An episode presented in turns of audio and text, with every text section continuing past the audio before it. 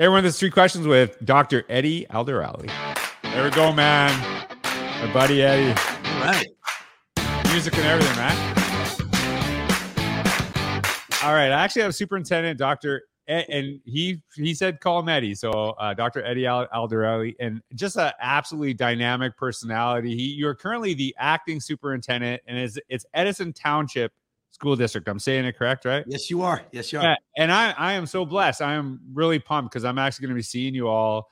And I think you said you had 2,500 staff, so it's going to be, it's going to be like, it's not like a Coldplay concert, it's like an acoustic jam. So I'm kind of excited about that, right? It's like a how much does the Beacon Theater hold, right? It's like the Allman Brothers at the Beacon Theater. It'll be a $4,000 ticket. Yeah. So like that. No, I am so pumped to join you, and I've been working with yourself and Gail and your team, and absolutely amazing people, and just made me feel really, really welcome. So thank you for taking your time. I know you're probably on summer break, and here you are hanging out with some Canadian guy doing a podcast. So I really appreciate it. So we're going to get into your career. We're doing another podcast after this, but as an acting superintendent, I know you're a principal, you did HR stuff. And when we were talking prior to the show, I could feel absolute pride that you have for the work, for the people in Edison. And I know there's so many teachers that you work with currently that just really inspire you. I love that you actually, I can see the teacher playlist behind the teacher anthems playlist, the Spotify playlist that you're doing this out of classroom. So Eddie, when you actually think about a teacher, whether it was as a kid, was someone maybe you work with, in the past, maybe now, who's a teacher that really inspired you and why? Twofold. Great question. I would say I'm going to think professionally at first, and I'm going to go back. I started my tenure at Ardina School in second grade, believe it or not. I was a second grade teacher, unbelievable spot. I actually thought, I died and went to heaven, and I did my student teaching in sixth grade. So it was a little bit of a stretch for me. But at this time, there was a first grade teacher, Ms. Forrester, who was like the guru for everything in there. Everybody went to her from a mentorship piece. She was dynamic, very different personality than me. She was very stoic. She was very soft-spoken. But the manner in which she communicated with kids, delivered instruction, and the way that she interacted with parents and other staff, like she was loved. And I admired that. And I realized I couldn't emulate it, right? I realized I'm loud, I'm outgoing. I grew up in a big Italian household, right? Where everybody's fighting for words and center stage. Right. But I had said, here's somebody that can command the respect of everybody in the room and students, and do it in a manner that's very different than me. And it inspired me to kind of, adopt that mindset, but do it in my own way. So I think from a takeaway perspective, from a professional aspect, that was really my first influence on, hey, this is the person you should emulate, or emulate these qualities. Right. An actual teacher, I know it's going to sound corny, to be honest with you. An actual teacher, believe it or not, I went to high school at Friel Township High School. I had my father as a teacher there. I think my brother was in class at that time too. And not that he inspired me during that time, because I had him for typing, but I think I had a new appreciation. I had him for typing and business. But I think I had a new appreciation for the amount of effort that he put in each and every day, and to kind of deal with the dynamics of high school students. And, my brother and I were often the brunt of jokes, at that time too. I don't even know how we got placed in the same class, to be honest with you. It's probably a story for another day, but I would say from an inspiration standpoint, I got a new appreciation for him, in that capacity. And Mr. Smith, my history teacher as well too, unbelievable guy, made me love history. Probably the reason why I majored in history at Monmouth University. So I think for those three pieces. Okay, really, we're gonna do shout out to everybody. Yeah. I can't forget my mother too. My mother's a teacher, also kindergarten teacher. As I come from a from a whole line of educators. You had no choice. Brother, I had no choice to go into the profession. Absolutely. I love so much about what you said, and just the inspiration from. Even though it's typing, right? Like it's still discipline. I remember like typing, you can, Like I was a terror in typing class, right? Like, yeah.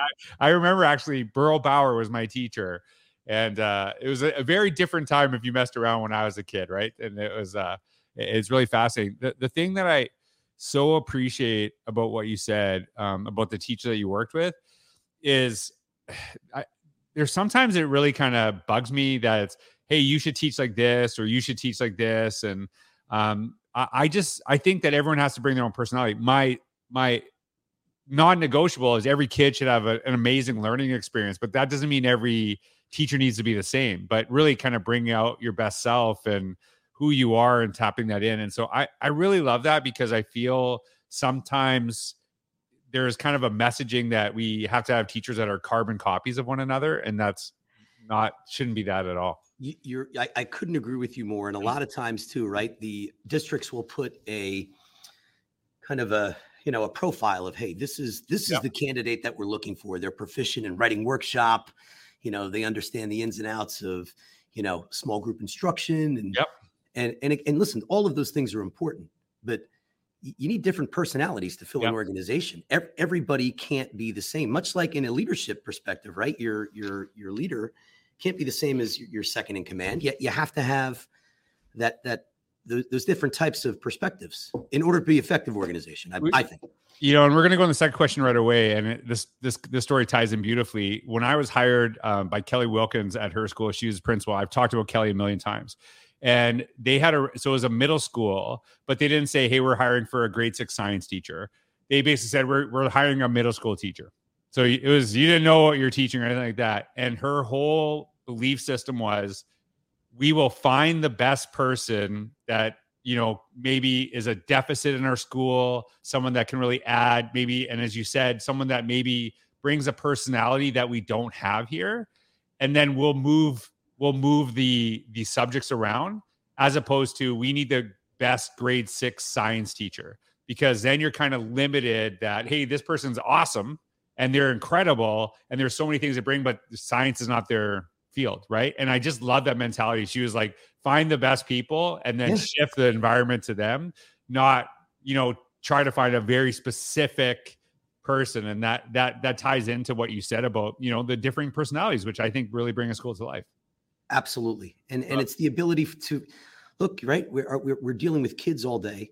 And the opportunities for learning, and in order for that to transition and for them to absorb that information, they have to connect with the individual that's delivering it. So I love that.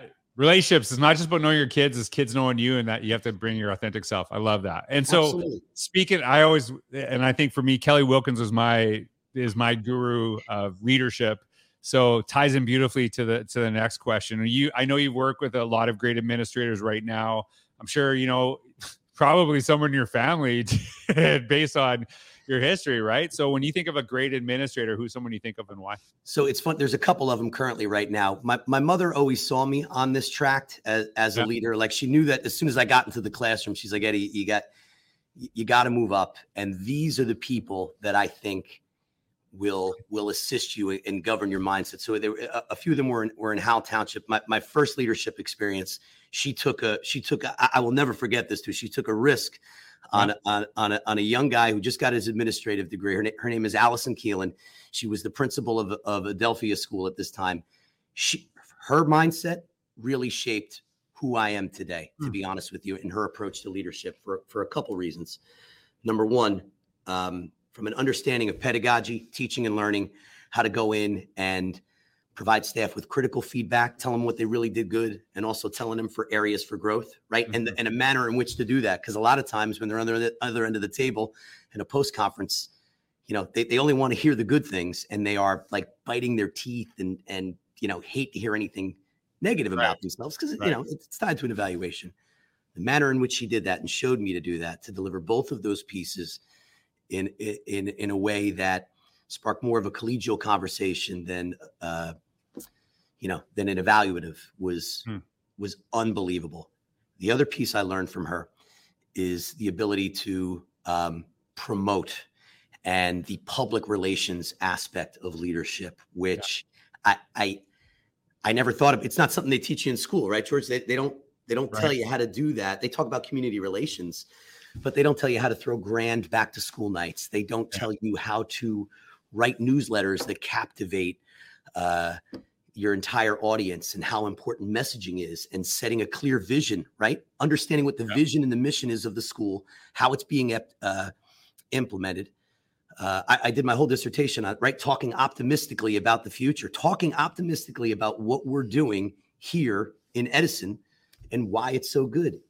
That was the infancy for me, and just kind of set me on my path to principalship. And you know, I've been fortunate to deal with great leaders along the way too, right? I mean, it's what landed me here, right? You know, the previous superintendent before me, you know, thought that I would be great in this capacity, saw me in that role, and what landed me here. So, but I do owe it to I owe it to my mom for getting me over there, and Allison for everything she did. I do. And Allison, you're gonna give a shout out to. So you know, so make sure you bring that. Make sure you bring that. I will.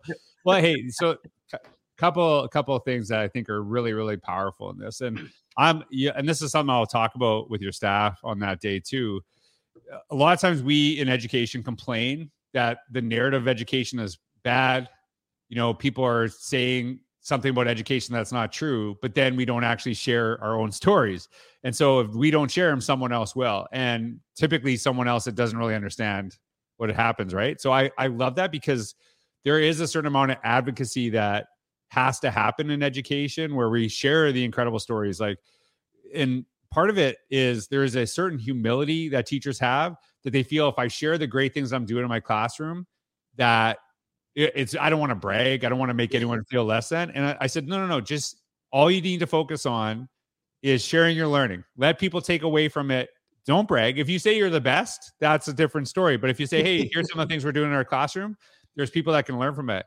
But when you're talking about your mom, because your mom wasn't an administrator, right? She taught.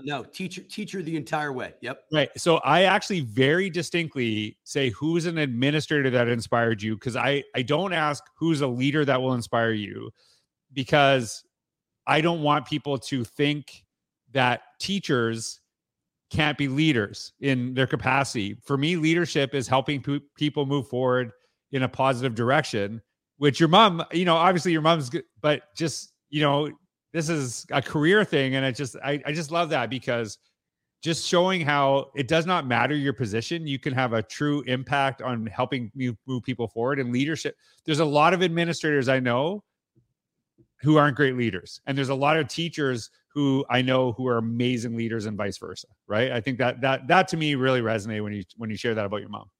And I'll tell you the other piece to it. And what resonates with me is, teachers being leaders. I mean, they are where the rubber meets the road.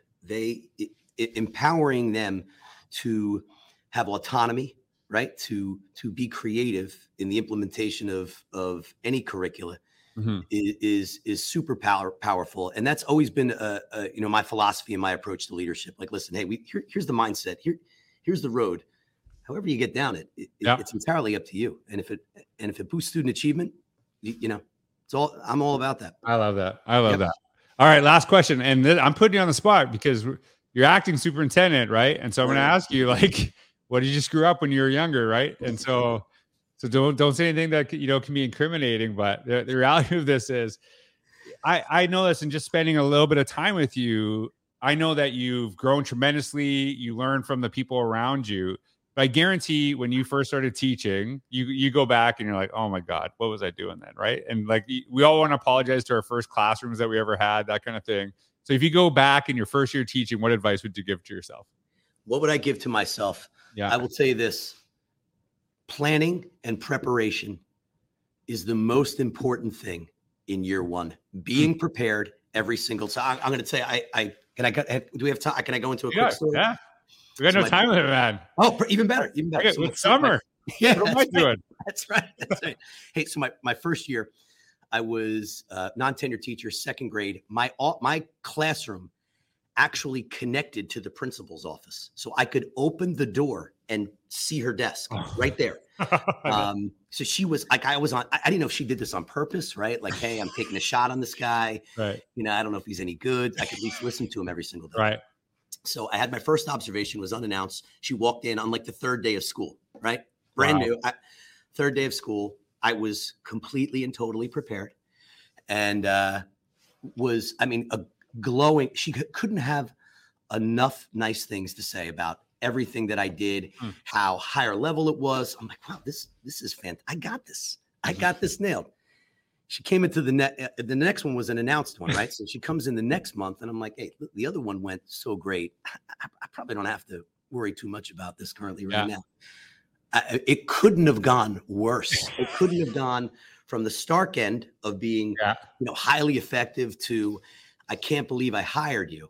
Right. And what are you doing? Right. So I think one of the things that I learned is you can't take these pieces for granted. Being prepared with the following pieces and having a plan. Know the questions that you're going to ask kids each and every single day. Questioning for me is the absolute most important. That would be the advice that I would give to any first year teacher. If you know the questions that you're going to ask kids in each of the content area, whether they're opening questions, whether they're thought provoke, whether they're to ascertain understanding or spark discussion, the more effective you are with questioning, the easier it will be to deliver content, because students will do most of the work then. And that's what we want. Yep. Well, that's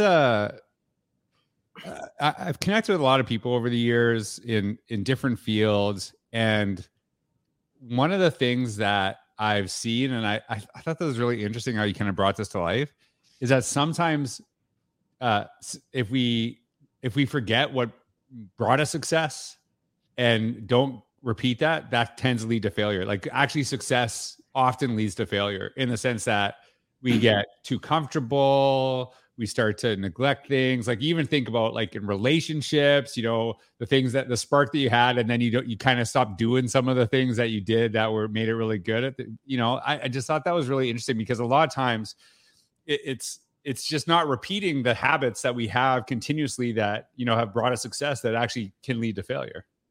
Look, being honest, upfront with people, we work in a school. If you can't have fun in our business, right? You're in the wrong business. Around kids. Yeah, you're around kids all day. Right. You're around people that want to be around kids. Yeah. So I mean, if you can't enjoy yourself here, then right, then there's other professions. But I come to work each and every day. I love the people that I work with. It's a great school district, and we can only accomplish great things. I love it, Eddie. It was a pleasure to have you on the podcast. I can't wait to join you and your staff and to talk to you more. So thank you so much for being on. Everyone, thank you so much for listening. I hope you really enjoyed it.